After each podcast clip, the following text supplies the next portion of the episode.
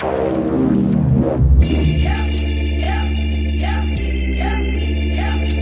listening to the Ringside Podcast.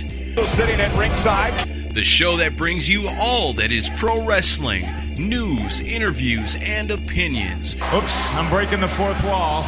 With Daniel Spencer, the most electrifying man in sports entertainment. Jeremy Wallman, I'm the best in the world at what I do. And Justin Kruger, your arms are just too short to box with God. And now let's ring the bell and start the show.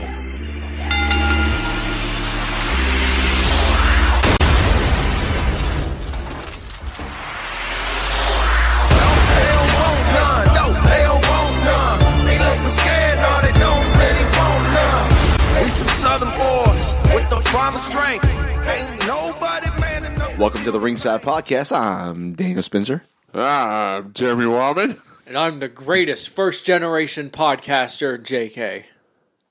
It's different every time. I mean, at least it's consistent. It's not always true, but it is different. We'll give them that. Yeah. Well, the Marks allegedly won't get it because they don't watch Ring of Honor, right, Daniel? No. Marks watch Ring of Honor. It's not the Marks I was talking about last week. It's not the Marks. We're always going to give you crap about it. You've been giving me crap about it for all week. I mean, to Twitter, everywhere. I mean, I can't even sleep without a comment from you all about it. That's what we do. We listen, we learn, we love, and then we move forward. I mean, in all fairness, it was a hot take. I could probably bake pizza on your chest.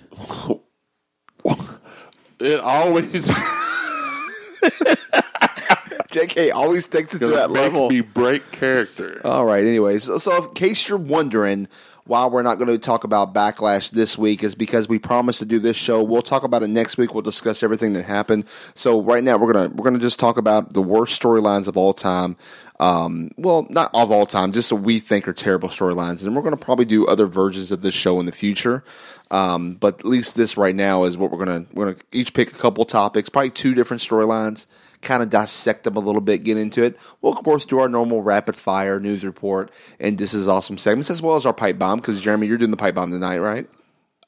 Yeah. He might drop three, one for each storyline he's going to destroy today. He probably will drop one each and every time. Every time I open my mouth. But, man, I'm over here. I'm hyped. I'm pumped up. We are, again, I cannot convey this enough. We are not only nationwide. We're not only a success nationwide.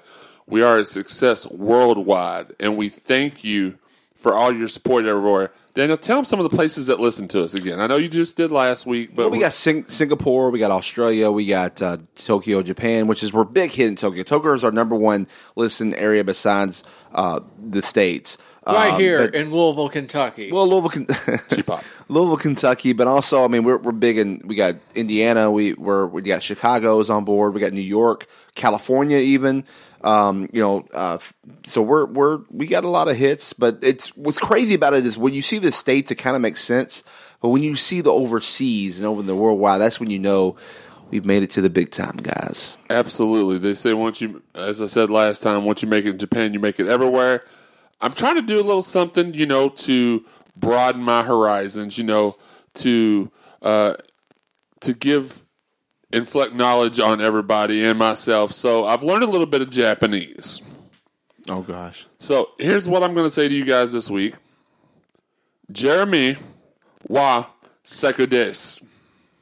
You want to suck on what? Did he just say... Jeremy is the greatest. No, that's not what it was supposed to be.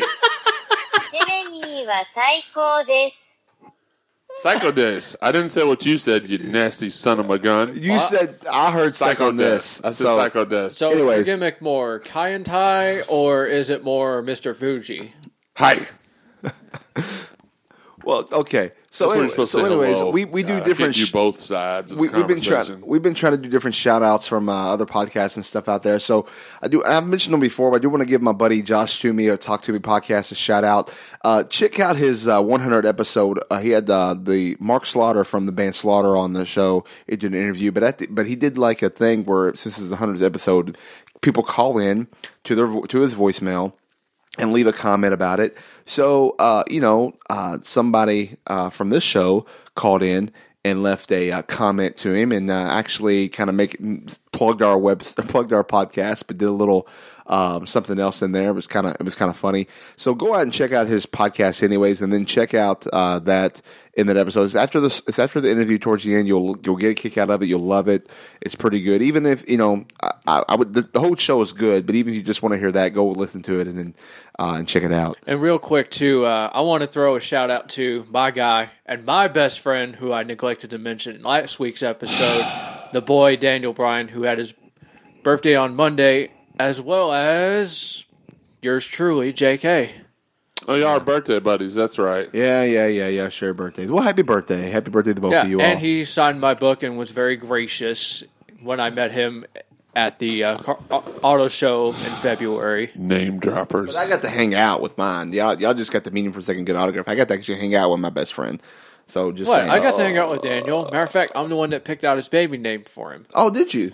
All joking aside, though, he's a newfound daddy, and I wish nothing but the best for his newfound offspring. Absolutely. And speaking of earlier, I kind of was going into this, and then talked about your best friend, but you can the voicemails have been funny, so feel free to send up more voicemails to the show. Tell us what you think, your thoughts, and maybe even what you think is the worst storyline ever. I'll go ahead and give out that phone number now so you can start thinking and getting ahead. That number is area code 502-694-2310, and you just might make it on the show. One would say that's a very nice start to the phone number. 502 live is what we should call it.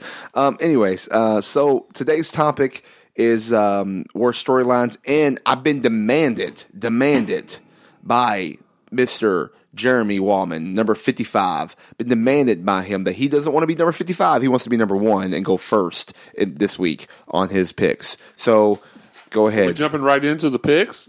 Okay. Well, yeah, we are. That's what this show topic is about. What else? You got something else to plug? No. Well, no. I'm not a cheap popper. That's not my style. Well, never mind. It is. Yeah, it is.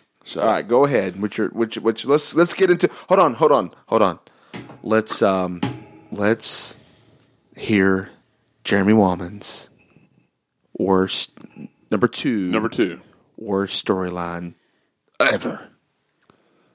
David Arquette's WCW title run. That's a good one. That is what. Now that's not. Is that good in a bad way? No, that's a good one. That's a good pick. And that's not my number one, because when you all remember what I'm about to say next, y'all are going to agree wholeheartedly. What's sad about that? Before we get into it, is that every time David Arquette is sitting in their WB crowd, they show him on camera, they always say former WCW champion. It is a disgrace. The best part is that Vince Russo, whenever he talks about Arquette winning WCW title, he has no regrets about putting the belt on him. So it's like he still wants the ship to burn on the ocean side. You were talking about a B-rated actor in David Arquette who won a title that had been held by legends such as Ric Flair, Sting, Hulk Hogan, and Bret Hart. Don't forget the boy, Vader. And Vader, Big Van Vader. So that's respectful at that point. And he pins Eric Bischoff, of all people. In case, hold on, real quick, before we go any further, in case someone doesn't know what we're talking about, let's just let them hear a clip from it.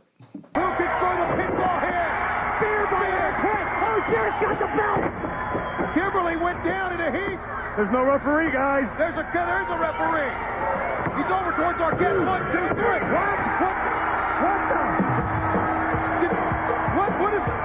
Did David Arquette just... What's going on here? David Arquette won the world title. David Arquette won the world title. He can't believe it. David Arquette won the world title. Did David Arquette just win the world title? Did I see that? David Arquette just... He's got the belt.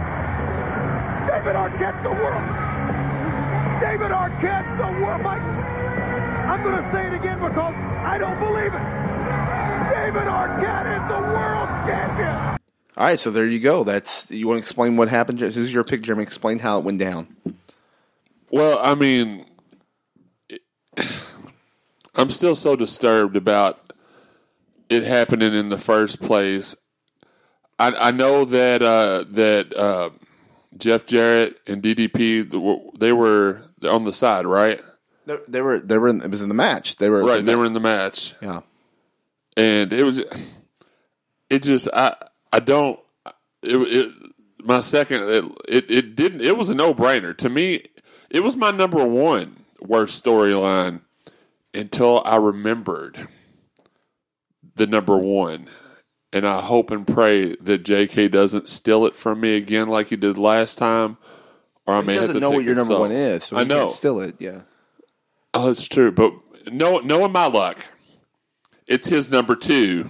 And then I'll be sitting over here scrambling. You know what? I'm just going to go ahead and say my number one. No, don't say it. No. Son of a... No, you can't say it. You can't say it. It's okay. Trust me, we're going to do this topic more than one time in our tenure of this podcast. So I'm pretty sure that we're gonna somehow get to all the worst storylines of all time. So you can probably find another one. Okay. So, all right. So that one's pretty bad. And look, I understand kinda why they would do it.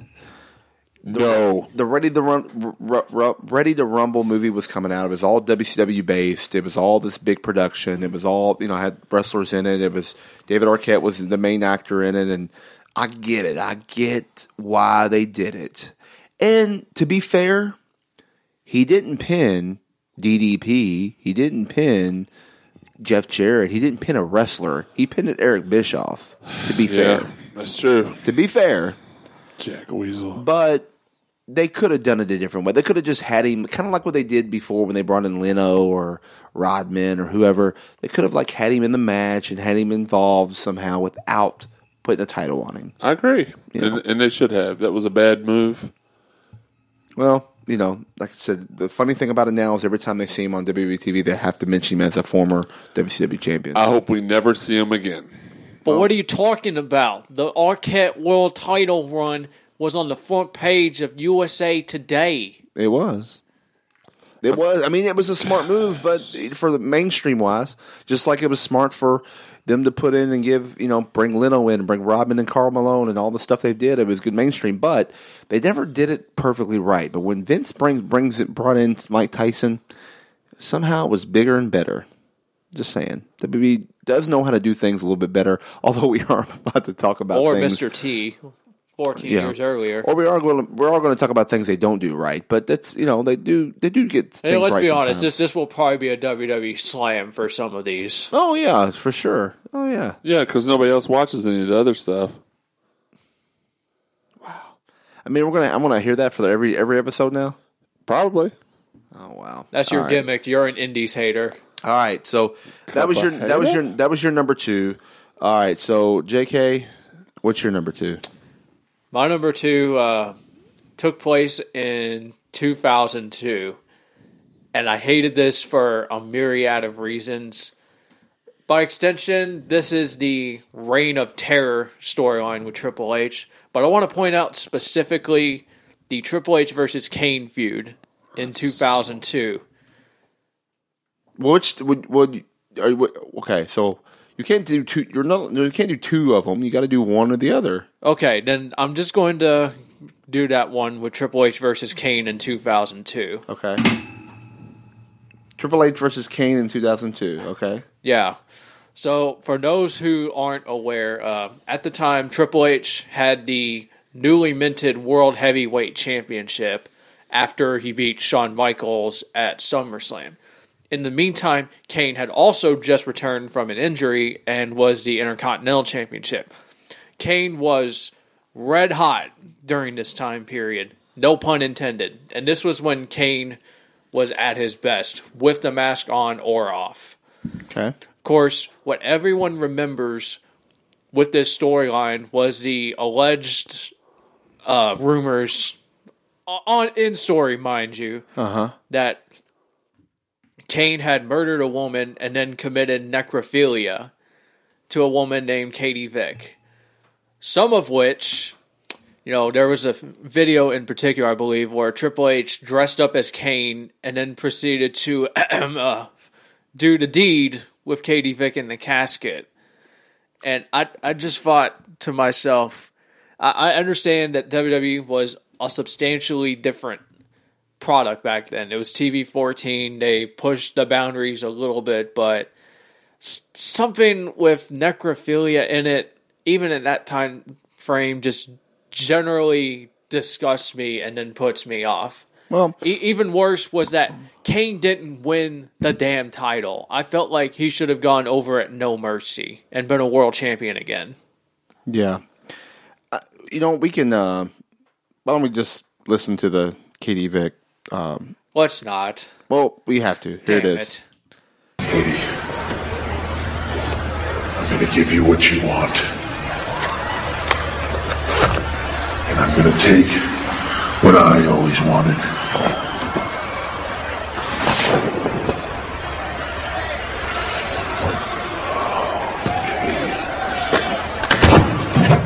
All right, so that's a little segment of it, a little sample of what it was. Even worse was they had the gumption to follow it up with a similar storyline 2 years later where Kane impregnated Lita and had that garbage feud with Matt Hardy. Yeah.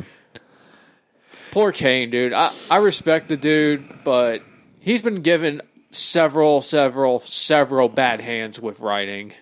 Yeah, but, I mean, he's got a great career, and he's getting ready to go into another one, and I wish him all the luck as mayor of Knox, or hopefully future mayor of Knox County in Knoxville, Tennessee. But yeah, that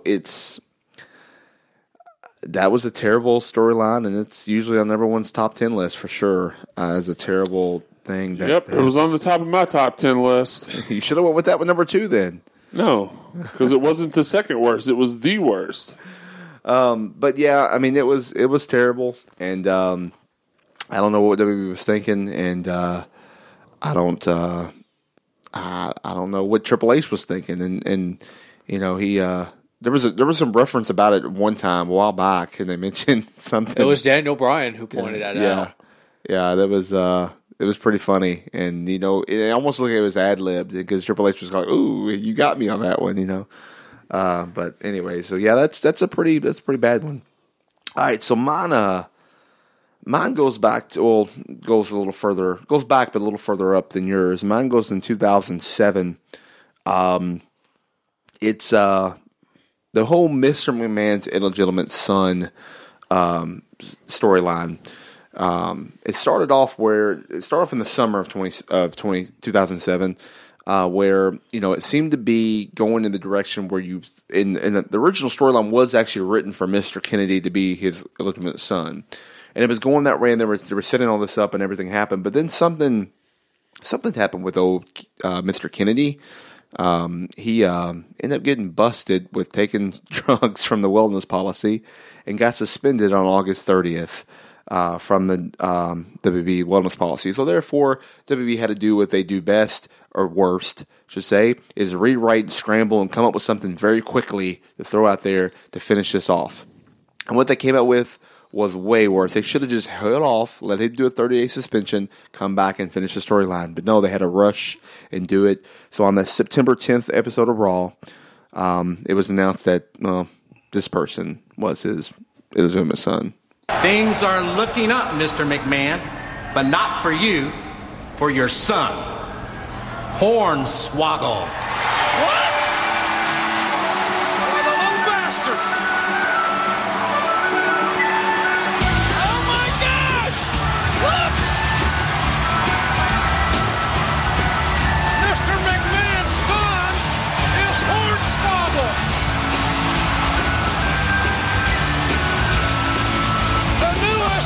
Shortest millionaire heir to the throne. All right, so that's Hornswoggle was announced as his son, and what was so funny about that is that Triple H is in the ring, like laughing so hard it almost is like Triple H didn't even know, because I don't think Triple H is that good of an actor. Didn't even know that was what it was going to be, and he was just laughing so hard and making fun of the fact that he's his son. And Hornswoggle comes down and is like grabbing his leg and hugging him, and it's like, "Daddy," you know. It's just it was a funny moment. Awful. It was funny, but it was a terrible storyline. They ended up going with that forever. I think they finally ended it in February 25th episode of Raw, where or SmackDown, where JBL finally says, no, Finley is his real dad, not Vince McMahon. And then sure enough, Finley's like, he is my son and all this stuff. It was just a terrible storyline, and just they had potential at the beginning. It had potential to be a great storyline. And then because of what happened with the wellness policy, it turned into be crap, and they should have just held off and not rush the guns and just let it be, and it would have worked out, I think, in the long run. But terrible. Yeah, I agree. It was one of the worst storylines that I've ever seen. You could tell that it was rushed and just patchwork put together. It was just not good. All right. What was worse was weren't they in the middle of it, and then they had to stop it for like a week because Chris Benoit had died? No, that was before he died. Oh, that was when he had his limousine blown up. He died in 2007, but that was earlier than that. This was a storyline after the fact. That was where because we were going to kill Mr. McMahon, and then this is what replaced it, the son, illegitimate son storyline. Right. Because they had to blow off that storyline with Chris Benoit. Anyway, so before we go into our number one of each one of us, let's go into our This Is Awesome segment.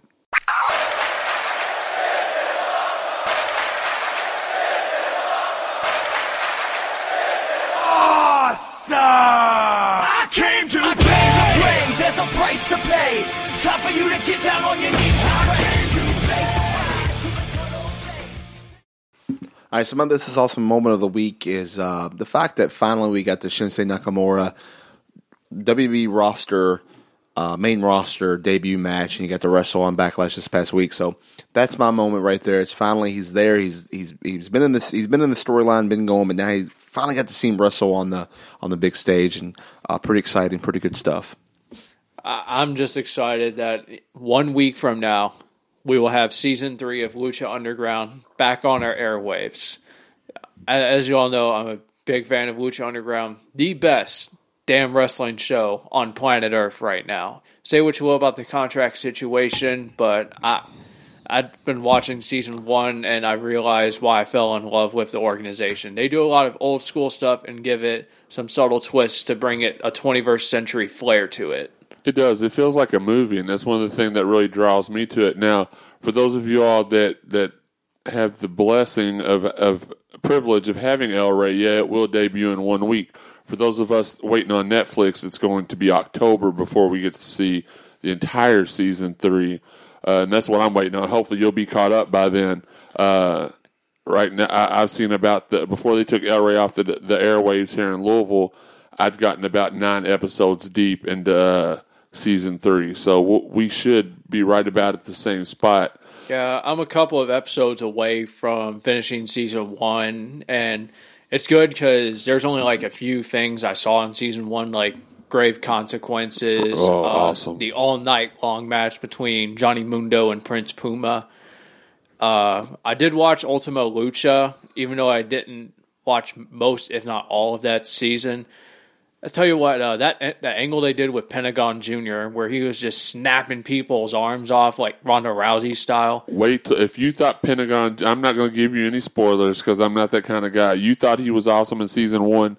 Wait till you see what they have in store with him for Season 2. It's awesome. It's really, really awesome. I especially like how intense he is in delivering promos. Yeah, it's in Spanish, but if he could speak English and be able to deliver that very well, he would be very, very successful in WWE. Yo soy Pentagon Jr. Cero miedo. Bless you. And I agree, man. That's one of the best. Like, I was really heartbroken when I wasn't able to watch it any longer live. They've yet to have a bad show as far as I'm concerned.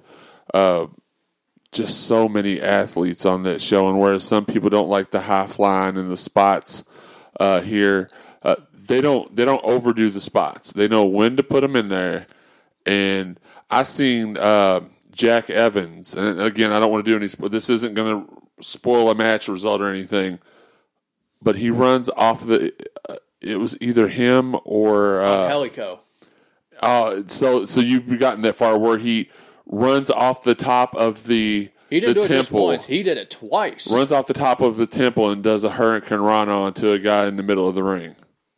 It's fantastic. You need to get on board with us with Lucha Underground. You need to get caught up. Yeah.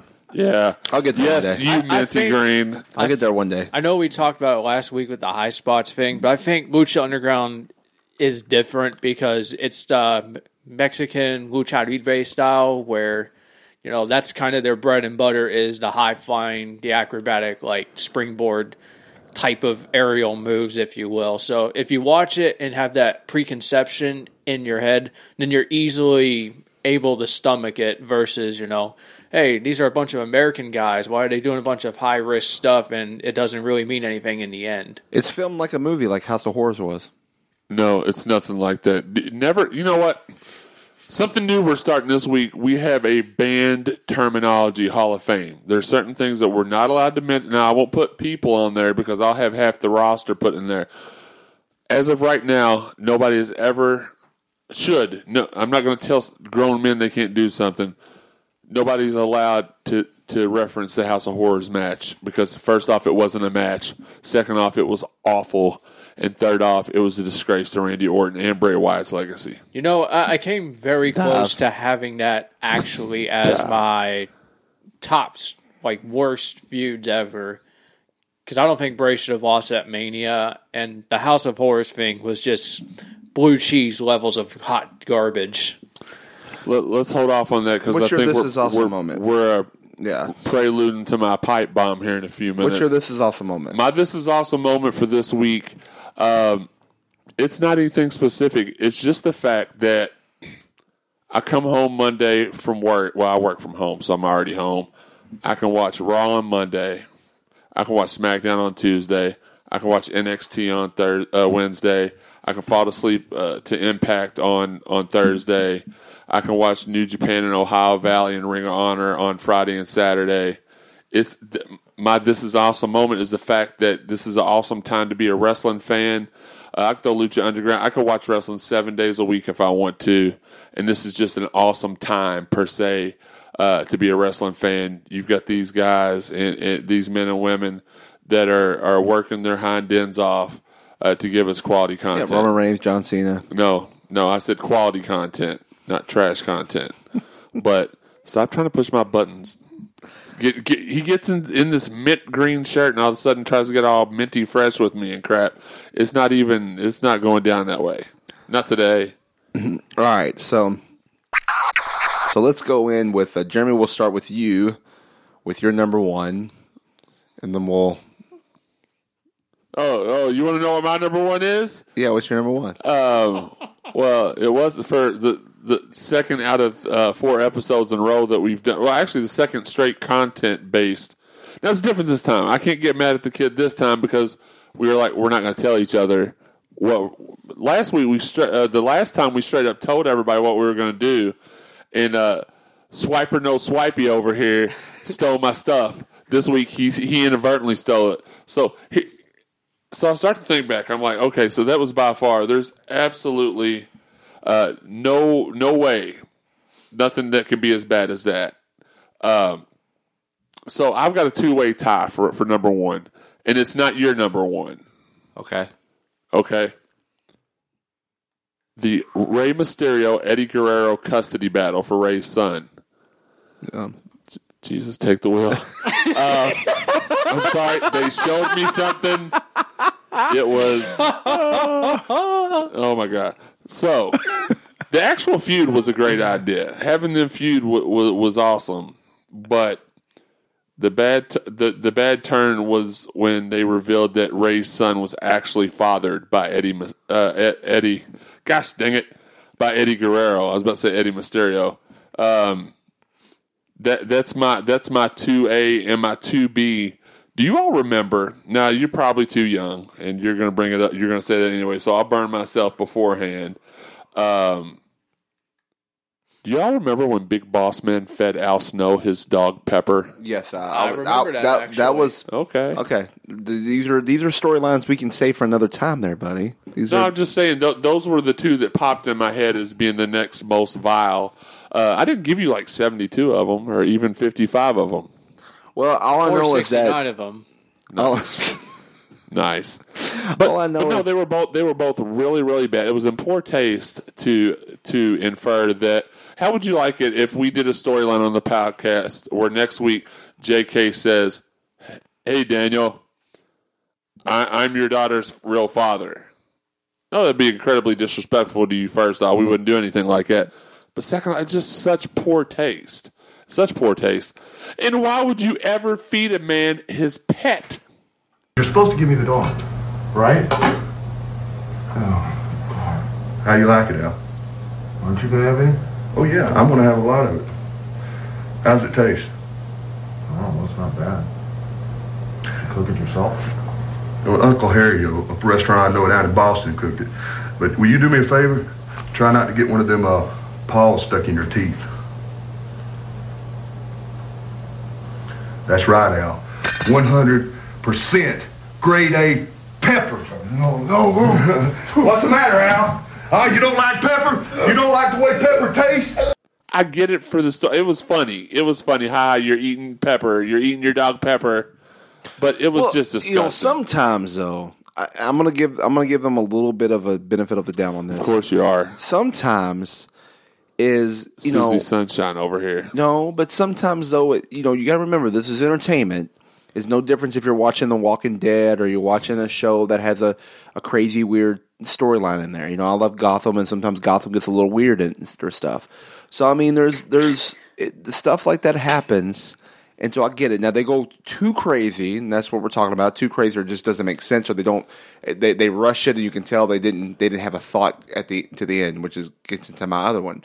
But I do give them a little bit of benefit of the doubt on some of that because it's like, if you saw that on a soap opera, like an actual Young and the Restless or whatever, you would never think anything about it. It'd be the son's father thing. Yeah, the dog one disturbs me more than the son's father one. Right. So. There was also that time where the Big Show and Big Boss Man were feuding, and Big Show like strapped his. Big Show's dad's casket onto the back of his truck and drove away with it. We could probably. I've got three more that just popped in my head. We'll leave it for a different. I was going to agree with you. Yeah. We'll leave that for a different time. But yeah, that's my alternate top two. I'm interested in your number one though because you revealed it to me earlier, and I did some research on it, and I'll be interested to see if you knew this. I thought I knew when you told me about it. I was like. Wait a minute, wasn't that when da-da-da-da-da-da? So go ahead and go into your number one. Well, before we go to number one, let's take a break. Okay. And let's do the ringside report. Now it's time for the Ringside News Report. All right, so for those of you who are wanting to see the reigning, defending, undisputed WWE Universal Champion... Brock Lesnar. He's got some dates announced. Why did he say it with like a? You had like a different. You didn't do a Paul Heyman accent. You did it with like your Neville accent. Didn't he do it with a Neville accent? He did. Yeah. I cannot imitate Paul Heyman's accent. He's got that genuine like New York accent. I just can't do. But I digress. Ladies and gentlemen. Oh, sorry. All right. So he's got dates announced for, I guess, just showing up and letting Paul Heyman hype him up like the moon. He's got one June 12th in Lafayette, Louisiana, June 26th in L.A., July 3rd in Phoenix, July 10th in Houston. Of course, he's going to be defending his title at this Sunday in Texas. It's got a different name, but we refuse to acknowledge it. WB Great Balls of Fire. No, stop. No. We're not saying it. No. Great Balls of Fire. So he'll in Dallas, and he'll be in Houston the next night for Raw. So there's that, yeah. So obviously the storyline will start coming out sometime in June or whatever. Who he's wrestling, what's going on, or leading up to. We'll get to that point probably. About next couple of episodes, I'm sure we'll be talking about it and discussing it, and so on and so forth. So there's that Sunday in Texas. We've covered enough already about him having a Universal title. Let's just put a moratorium on say anything more about it. Yeah. Also, yeah, it's going to be interesting to see what they do with that. So, you know, that should be fun. What else we got? All right, so Kurt Angle, rightfully so, I will buy it. He's going to have a DVD set, which will probably be, you know, a reflection of Kurt's WWE career, his life living as a young amateur wrestler and eventual Olympic gold medalist. I'm really excited because Kurt's usually been a very candid person in interviews, and I read his Reddit AMA right before he got inducted in the Hall of Fame, and he had some very honest, very open answers, very loose about his time with the WWE and especially with TNA as well. I'm sure they'll probably do some kind of a TNA conversation in there because they usually have the last couple of times they've had a TNA wrestler. But it won't show footage or anything like that. It'll just be kind of a quick. It might show up pictures that's you know owned by the actual like the Associated Press, but it won't. It won't really show videos, obviously, because they don't own the rights to them. But I think August 1st is the day I see that coming out. I'll probably get it too, or either that, I'll just wait another year and it'll be on the network. But more than likely, I'll probably get it. Yeah, and also we were talking about the WWE 24 episodes that come out. I don't know the exact dates, so you'll have to excuse me, but Kurt Angle, Finn Balor, and Brock Lesnar. Or no, I'm sorry, Goldberg. Theirs are coming out within the next... I have a feeling Goldberg will probably be first. 3 to 4 months. I don't know... Again, I don't know the dates, but they're supposed to all three be coming out here soon. Speaking of Kurt Angle, there's some other news regarding Kurt Angle, at least locally here, but also just overall. Right. For those of you who attend cons, Kurt Angle will be right here in Louisville, Kentucky, the weekend of September 1st through the 3rd. And then in the future, if you go to the other shows in Indianapolis or Chicago, you might be able to see Sting there. Ooh. Yeah, it's called Days of the Dead. It's kind of a newer thing that's been going out. It's kind of a lot of horror. People that are tied to the horror movies and things of that nature, they're there. But they also get other people like, you know, Dee Snider and the band, you know, people like that. So, but at the indie show, I see what's going to happen June 30th through July 2nd, coming up soon. Sting's going to be in full makeup, by the way. Sting in makeup. Check it with Sting in makeup. Lita and The Godfather, and then in the Louisville show, which is September 1st through the 3rd, so far is Kurt Angle and Jerry the King Lawler. But from what I understand, they're trying to get Sting at that show too. So. Have they done this in Louisville before? Because I feel like I've heard about this, and Mick Foley was there, right? Mick Foley was there last year. Yeah, they also had Phantom Fest a couple of years ago, where Kevin Nash and Ric Flair and Jim Cornette were there. Right, but that's a different thing, though. I actually met the guy who I worked with him in a movie film shoot we just did a couple weeks ago, and that runs all this. He's a good, cool guy. So I gave him a plug and shout on this, and so we'll probably have some more of a connection with this Days of the Dead in the future to promote. And there's there's other stuff tied to it. Right. In the future, that's just we'll release that as it comes along as we get more info on that. But that's what we know at the moment. So I think that's all of our news. It's now time for JK to give your number one moment, worst segment, storyline ever, whatever you call it.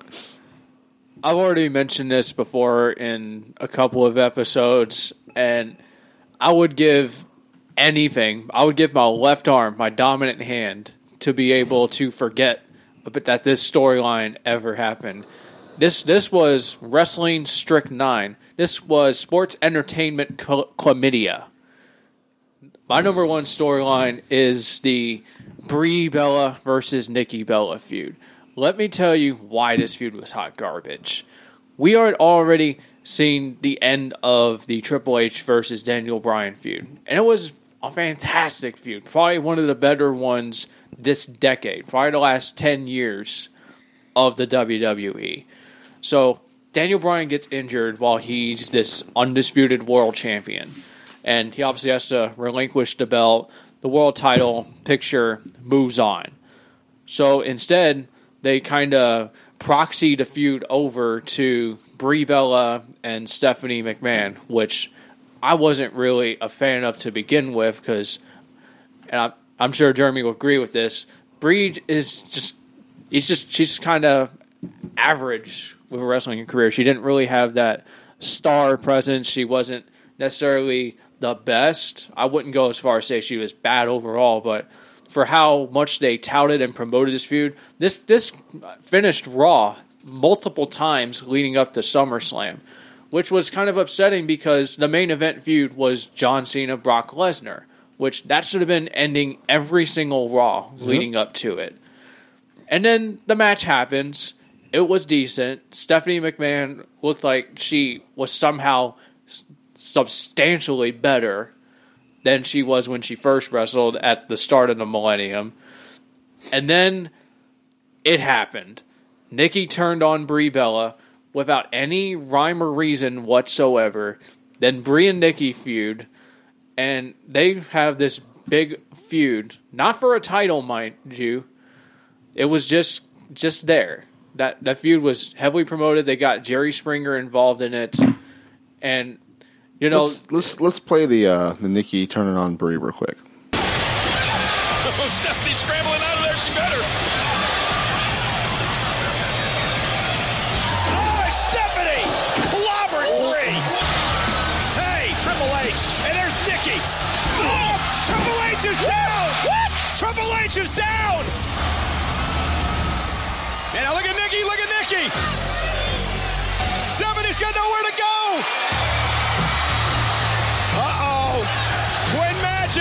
This is 201. Oh, my God. What?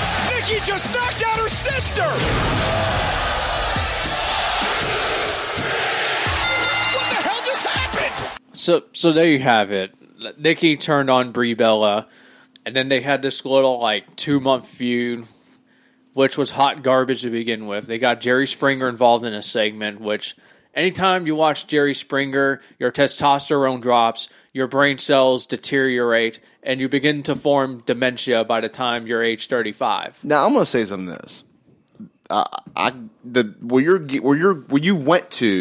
Yes, I kind of agree because they didn't take it to another level. Kind of all of a sudden they became best friends again or sisters and everything. But the beginning of it between Brie and Stephanie was great.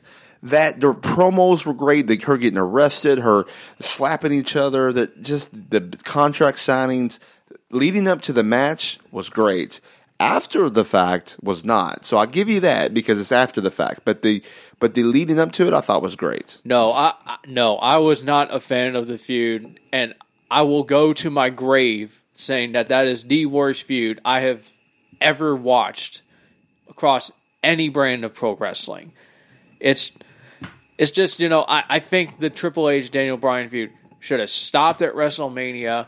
Them going with Daniel Bryan versus Kane should have never, ever happened. It should have been somebody fresh, somebody new. They should have ended that authority storyline then and there, and then to basically proxy off the feud to the fiancés with Brie and Stephanie, and then later on, Brie ends up being like Nikki's slave or whatever, and then Brie eventually helps her sister win the title back, and then they basically become like BFFs again. Like, what? Where's the long developing arc that results in them two coming back? It just seems sudden. It was flat. It was for how much they touted it. It was a complete and utter waste of time, and that's partially why I don't watch Raw anymore because they developed so much of the 3-hour programs into that feud that I was like, I got better things to do than watch Raw from 8 to 11. I'd rather, watch Monday Night Football. I'd rather watch, a college basketball game. Well, if you think that's the worst of all time, you've evidently never watched Front Row, a Ricky Chevy Trailer Park Trash dog food match program before. I've watched The Kennel of Hell, and that was actually my honorable mention. Okay. So, all right, so before I go to my number one, let's go into our rapid fire segment. Somebody call 911. Shawty fire burning on the dance floor. Whoa. You're going to start a fire that you cannot put out. It's up in flames. What is that? Is that gasoline? They could not be that heinous. And my God, the casket's on fire. The casket's on fire. Hot in the sun in the south of Spain. Got me soon as I walk through the door. All right, so first up on the list, The Rock. Will The Rock run for president? That seems to be what's going on right now. What do you think, Eric? I absolutely think that my friend Dwayne, that's what we called him back in the days. Dewey, actually, DJ, if you're really his friend. Well, I mean, I always called him Dwayne. But anyway, no, that's a true story. I used to work out with The Rock during the summers here in Louisville. I was playing football at Louisville. He came to our gym and worked out all the time. We knew each other on a first-name basis, but that was back in 1996. He would probably not acknowledge me in real life now, but he should. He's always seemed like he's wanted to make a difference. He's actually a guy that lived in his car. He's been at the bottom. He knows what it takes to persevere, to overcome. I can't think of anybody I'd want to vote for more. So you're saying you would vote for him if he ran? Okay. Oh, yeah. JK? I don't know, man. It doesn't matter if you'd vote for him. Well played. Sorry. I think it's premature right now. I'm not going to put a lot of stock into The Rock running for presidency in 2020. Neither am I for Kanye, but I digress. But well, I mean, it may not be 2020. It could be 2024. It's just would he run for president? Would he run for president? I don't think they put a date on it.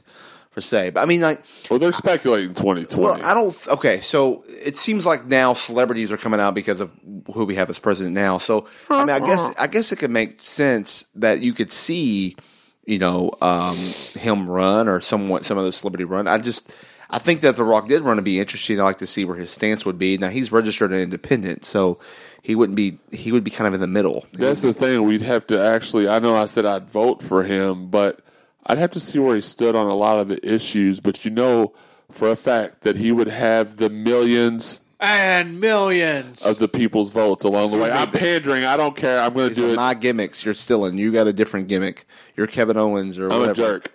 Yeah, you can't steal my gimmicks. I'm The Rock. Oh, okay. So you can. I'm the most. It says on the intro. I'm the most electrifying man in sports entertainment. It says it on the intro. Only if it's unplugged. If the plug's out of the socket, are you the most electrifying man? No, you're a literal rock. All right. I don't know where that was. We don't let him out to play much. All right. So next up is Lana separate from Rusev. You like it or don't? We touched on this last episode. I think it was a little bit. I don't think it's going to work. Not a big fan. We talked about Carmella. We talked about Alexa Bliss. I don't think it's going to work. Could it? Sure, but I think she's just going to end up being another Rosa Mendez, or they're going to have to put her back with Rusev. I'll believe it when I see it. I think they're just biding time for Rusev to make his inevitable return to SmackDown, and then those two will continue being stable mid-carders as usual. So I just don't. I don't think it's going to work. I mean, it's just we don't know where they're going with it yet. We don't know if there's matches or if she's going to be a valet or if she's going to be like a Nitro girl kind of doing dancing or whatever. I mean, I think she's going to have matches. That's what we need. I think she's going to have matches because she's clearly wrestling and training and doing matches in NXT. So she's going to wrestle. So, you know, I do like her with Rusev, though. I like her with Rusev. I think it works with Rusev. It should never work it out. But she could be fine by herself. We'll see. But but I really think they should make them on separate brands. If they do, don't put them together because then you wouldn't want them together. Right. I think she's going to end up back with them before you know it. That's my Jeremy 55-star opinion there. Okay, so and to tease us a little bit, I know 55's got the pipe bomb, and I'm much anticipating it, but I'm not necessarily a fan of Lana as a manager being phased out of that. Perhaps I'm teasing my own pipe bomb for next week's episode. Well, we went overtime on that ding. You heard the ding, but we went overtime on that, but that's a good point. So next up is Del Rio as the GFW Global Force Wrestling Champion. Global Force Wrestling, to me, is the equivalent of the Southpaw Regional Wrestling. They have, and if any of you guys are listening, I apologize. It's ridiculous. I've been watching /not watching TNA since its inception.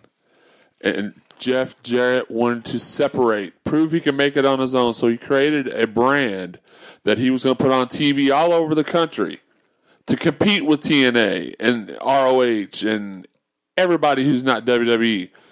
The problem is he never got a TV deal. So now he's got his baby back. He's got TNA back. So instead of just dropping the Global Force Wrestling charade altogether, he's let their champions migrate over to TNA. And that's to me, I'll just say it, that's the equivalent of the Universal Championship. Well, they're titles that we never see. Using some people's logic at the table, we never seen them won. We don't even know how they got these belts. I mean, I could walk in next week with a Global Force Wrestling replica belt, and I'm already a made man there. They'd never even know the difference, because I don't even know who the heck Congo Kong is or any of these other guys that are on there. Magnus brought initially when they re-merged, which they announced they were merging back together. Magnus was the one that brought the Global Force Wrestling Championship back to TNA. Okay, don't get me started on that. Right, JK, you went too long. JK? First off, I want to say that's fake news, because he's not Alberto Del Rio. He's Alberto El Patron. Yeah, you just got served, punk. And secondly, I guess I'm okay with him being champion because he makes them somewhat credible. I just want him to come back to Lucha Underground, damn it, because that's where he belongs, or Triple A. I just think it's weird that, like Jeremy says, you have either be Impact or be Global Force. Don't be both. It's just stupid. So, anyways, all right. Next up, we don't have much time left. It's, will Kurt Angle have another match? Yes, absolutely. I think so too. Is it before or at WrestleMania? At WrestleMania. WrestleMania, no doubt. I'll say Survivor Series. Survivor Series. I think I can see that leading into another match at WrestleMania. Put him in a 5-on-5 match. Okay. I can see that. Give him something small to work with, and if he impresses, give him that WrestleMania match. All right. Finally, our last rapid fire is Eva Marie done for good? She gone for good? Yeah. Yeah, she's done. Think so? We might see her on TNA. That's it. All but a formality at this point. She's still got another season of Total Divas left, so it's possible they could bring her back, write her back in to the storyline. But you know, she is kind of doing movie things now, so I kind of think she's done. But for some reason with that Total Divas, they like to hold those talent. That's why Paige is still there. They like to hold those talent there. Has Summer Rae been released yet? No. So it's probably another. Summer Rae's injured. Okay. Well, she hasn't been on Total Divas for a hot minute. I mean, she was on last week's episode, but not featured. They showed her and Paige in the background a whole lot. She's not a cast member. Right. But they still tend to do that. Like you said, even after they're ready to release them, they hold them until their seasons are done where they're being featured in. So, yeah. Well, I mean, that, and plus I think it's – I mean, Eva Marie has been like since the first season. So it's kind of like – you know, but, you know, it is what it is. All right, that's our rapid fire. Let me stand next to your fire. All right, so that brings me to my number one terrible storyline. And once again, it kind of involves the same person. So let's start with June of 2010. We had these thing where different general managers were running Raw. Well, then all of a sudden we had this anonymous Raw general manager that pretty much ran Raw for quite some time. Doodle-oop, doodle-oop. Doodle-oop, doodle-oop. And when that noise would can I have your attention, please? That's actually not the word he would say.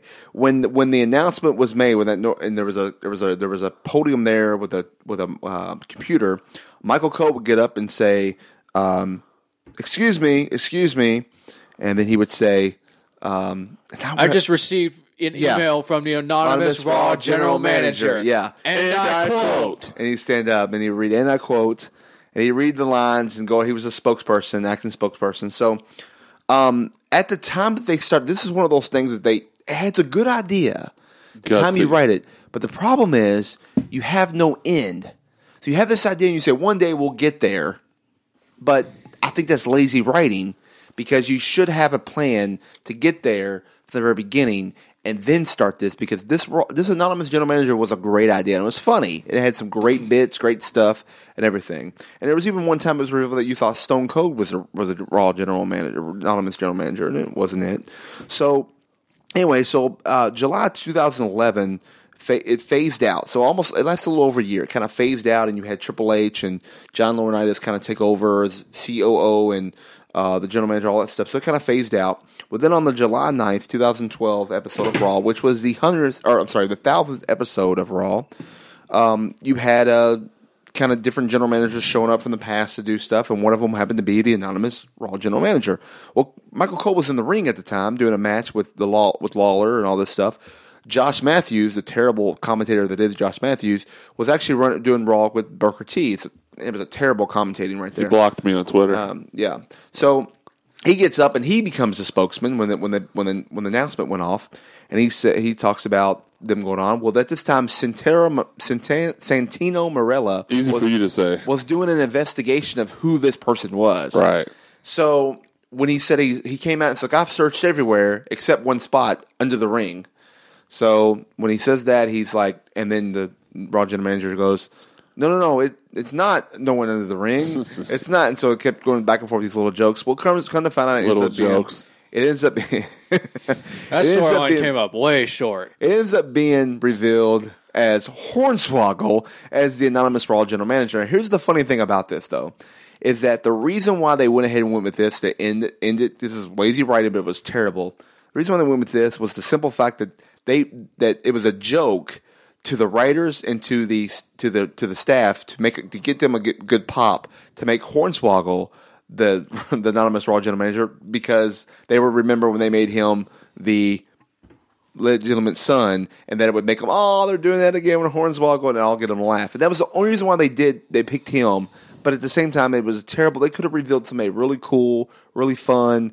Really had some great things with it, but instead they bury it and make it dumb with with Hornswoggle as a Raw general manager. First off, I'm going to disagree with you on a couple things here, and I know that's common theme here on the Ringside Podcast show.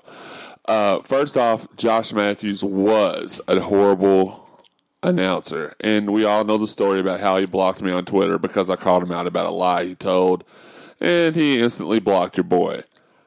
But he has, if you ever get bored or need to fall asleep, turn on Impact Wrestling. He is the saving grace of the show, a phenomenal commentator right now. He is doing his best work he's ever done, and I know that's not saying much, but hands off. If you'll unblock me, I'd appreciate it, and if not, I stand by everything I've said in the past. Second off, and I alluded to this earlier, we always want the WWE to have gutsy, ballsy writing. Now, I don't know if you remember this because you didn't mention it, and I wasn't going to steal your sunshine, but this was initially written for a top star that was wrestling in TNA at the time. When they wrote this storyline, this was fully intended for Kevin Nash. Rumor and innuendo. Factual. It was rumor and innuendo. You're ruining the innuendo.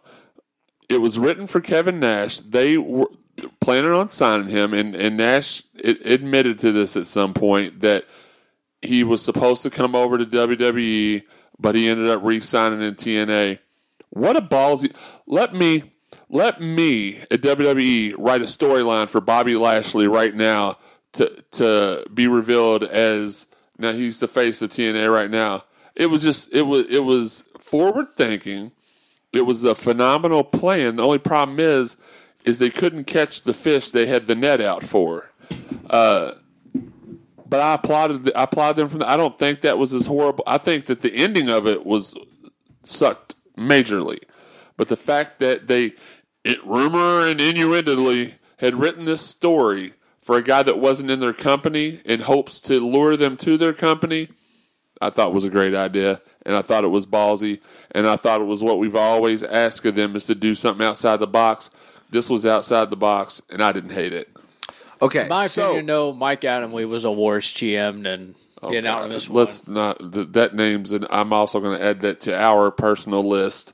Mike Adamley, great balls of fire. What was the other one? You lost me there. That's on our list of banned words. Oh, House of Horrors.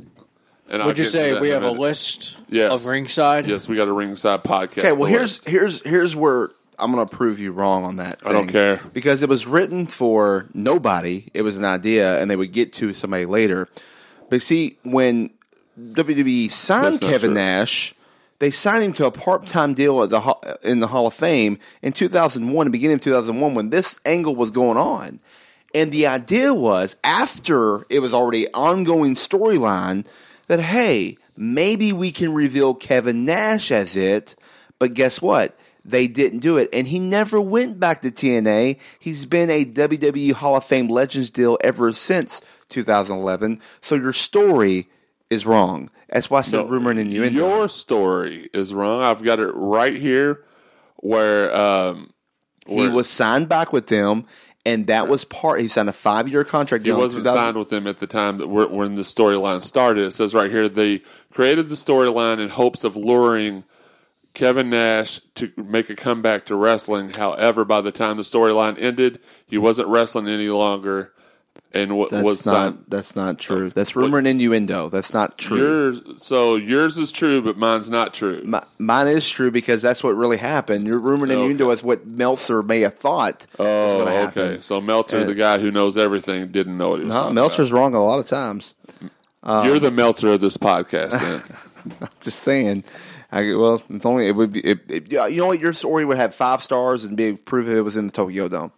All right, so you're in the Tokyo Dome. All right, so let's. Before we get to our pipe, no. You know what? Let's go to our pipe bomb. See, you're all hot over here. I'm fired up. So you know what? Why don't we go right now to the pipe bomb? Jeremy, take it away. You want this? Come on, lay the pipe bomb on me, big guy. Come on, go ahead. My pipe bomb is about the host of this show. No, I'm just kidding. I would never do that on the air. We alluded to this earlier. The House of Horrors match. This was an abomination on the name of wrestling, and quite frankly, should have never been done. This was a time that. Let's all go back about 6 to 8 months when the Broken Brilliance put on two of the greatest cinematic entertainment segments that we'd ever seen: Jeff versus Matt, and then the tag the final war between them and Decay. Just great story, great cinema. And then I think the next week. WWE tried to do it was the New Day versus the Wyatts and the yard with the cars in it, and so they tried to redo it. This was even worse than that, in my opinion. This was had this been I'm trying to think of something PG. I'm not even going to go that route. This was quite frankly. We talked about the worst storylines earlier, and maybe this one should have taken the proverbial cake because we've seen everything from, and it's not the first time we've seen Randy Orton fight in a house. We've seen him fight in a house before, and that wasn't good either. So maybe he should put this into his contract that he should not ever have to fight in a house again. I'm legit, pissed right now because it was so bad. It was worse than any Ricky Chevy match I've ever seen. It was worse than any JK attempt at crude humor I've ever seen. It was worse than Daniel's shirt right now. It was... I'm sorry, I'm picking on it. I've told you I'm mad. When I'm mad, I say things I don't mean and some that I do. It was just bad. I mean, he got hit by a refrigerator, for God's sake. They went back. They started this match, and correct me if I'm wrong, which I know you will, Slaps. Did they not start this match, then go to another match in the ring, and then come back later and finish the match? So... That lost my interest immediately when I knew I wasn't going to find out the outcome for a little while. WWE, I commend you times for thinking outside the box of having this episode. I will also condemn you, no pun intended, for doing stupid stuff. This was as dumb as Mae Young giving birth to a hand. Actually, that was more entertaining than this House of Horrible match that went on. I'm going to calm down. I don't take blood pressure medicine. I'm going to have to find some somewhere. That was awful. Randy Orton, you are better than that. You're one of the greatest of our time. Next time, three simple words. Just say no. Dive. You know what? Headlock. I can't, you know what? I got to give you props, Jeremy. We're talking about worst storylines, and you made your pipe bomb to go right back to the rest of the show. That's what I do. They call me segue for a reason. That is what you would call in the business a callback. A callback, exactly. That's a callback. And speaking of callbacks, how about we promote our call stuff, our voicemail that you can reach us out at and take a, you know, give us your thoughts of the terrible matches and storylines, or well, not matches, but worst storylines ever and stuff like that, or just other topics or opinions. You can call us at 502-694-2310. Leave us a voicemail, something short and sweet, and we might play it on the show. But you can follow us on social media everywhere, on the Instagram, on the Facebook, and on the Twitter at Ringside Podcast. And individually, I'm at Daniel Spencer. At Jeremy_CSC. At Krugermania, brother. And you can listen to us on the web, on iTunes or Apple Podcasts, also on Stitcher Radio, Google Play app, as well as www.ringsidepodcast.com. You can even email us at ringsidepodcast@gmail.com, too, as well, if you want to just shoot an email and go that route. In the meantime and in between time, thanks for listening to the show. And until next time, you've been ringside. See you next week.